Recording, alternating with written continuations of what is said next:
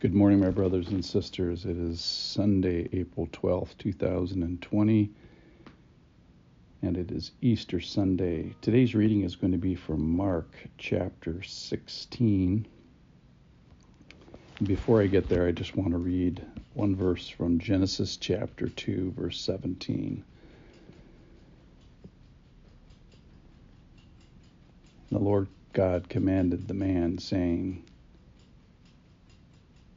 you may surely eat of every tree of the garden, but of the tree of the knowledge of good and evil you shall not eat. For in the day that you eat it, eat of it, you shall surely die. And from that moment on, every piece of grass we've ever seen, every tree, every fish, every relative we've ever had, every grandparent, every parent. Some of us have seen even children die. Every rose we've ever had has died. Every, par- every paramecium you've ever seen under a microscope has died. And even every cancer cell. Death has entered the world. And in this milieu, then we have Mark chapter 16. When the Sabbath was passed, so this is very early sunrise time of, of uh, Sunday morning, when Sabbath was passed, Mary Magdalene and Mary, the mother of James and Salome, brought spices that they may go and anoint him. And very early on the first day of the week, when the sun had risen, they went to the tomb. And they were saying to one another, Who will roll, roll away the stone for us from the entrance of the tomb? So, where are the big burly men that would normally help us with this? This does not speak well of the disciples, I think. It also speaks of their persistence. It's like, well, we're, somehow we'll get the job done. And looking up, they saw that the stone had been rolled back. Uh, the stone was rolled back not so Jesus could get out. The stone was rolled back so the people could get in and see that he had already already been raised. And that tells you about the stone. It was very large. And entering the tomb, they saw a young man, an angel, sitting on the right side, dressed in a white robe, and they were alarmed, just like everybody who sees an angel. And then he said to them, Do not be alarmed, which is what angels always say. You seek Jesus of Nazareth, who was crucified. He has risen. He is not here. See the place where they had laid him.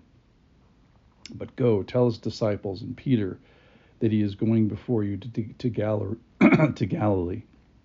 There you will see him just as he told you. And they went out and fled from the tomb, for trembling and astonishment had seized them. And they said nothing to anyone, for they were afraid.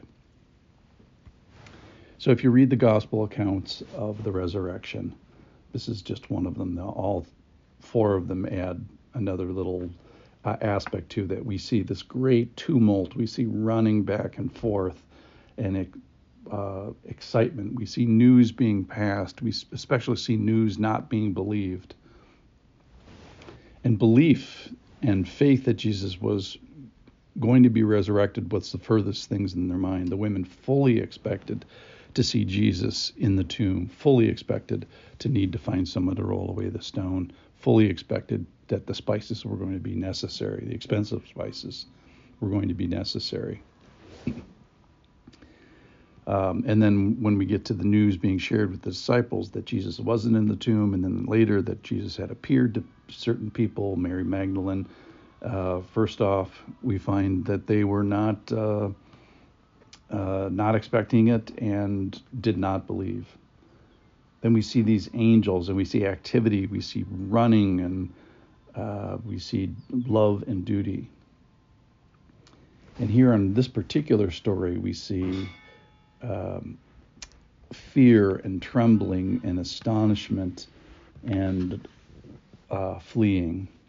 and then great joy. And Jesus appears to Mary Magdalene in one of the other Gospels. She's the woman that had seven demons. So remember, the milieu that all of us have experienced, every living thing that we have ever seen has died. And in this milieu of everything dying, we see Jesus not dying and coming back from death. And this is the day where Jesus says, I've got this. It's within my power, it's within my jurisdiction, it's within my control to fix this big problem that every single one of us sees all the time. I have conquered death. And for us Christians, this changes everything. Either, either this happened or it didn't happen, and our faith is centered and founded on this moment in time.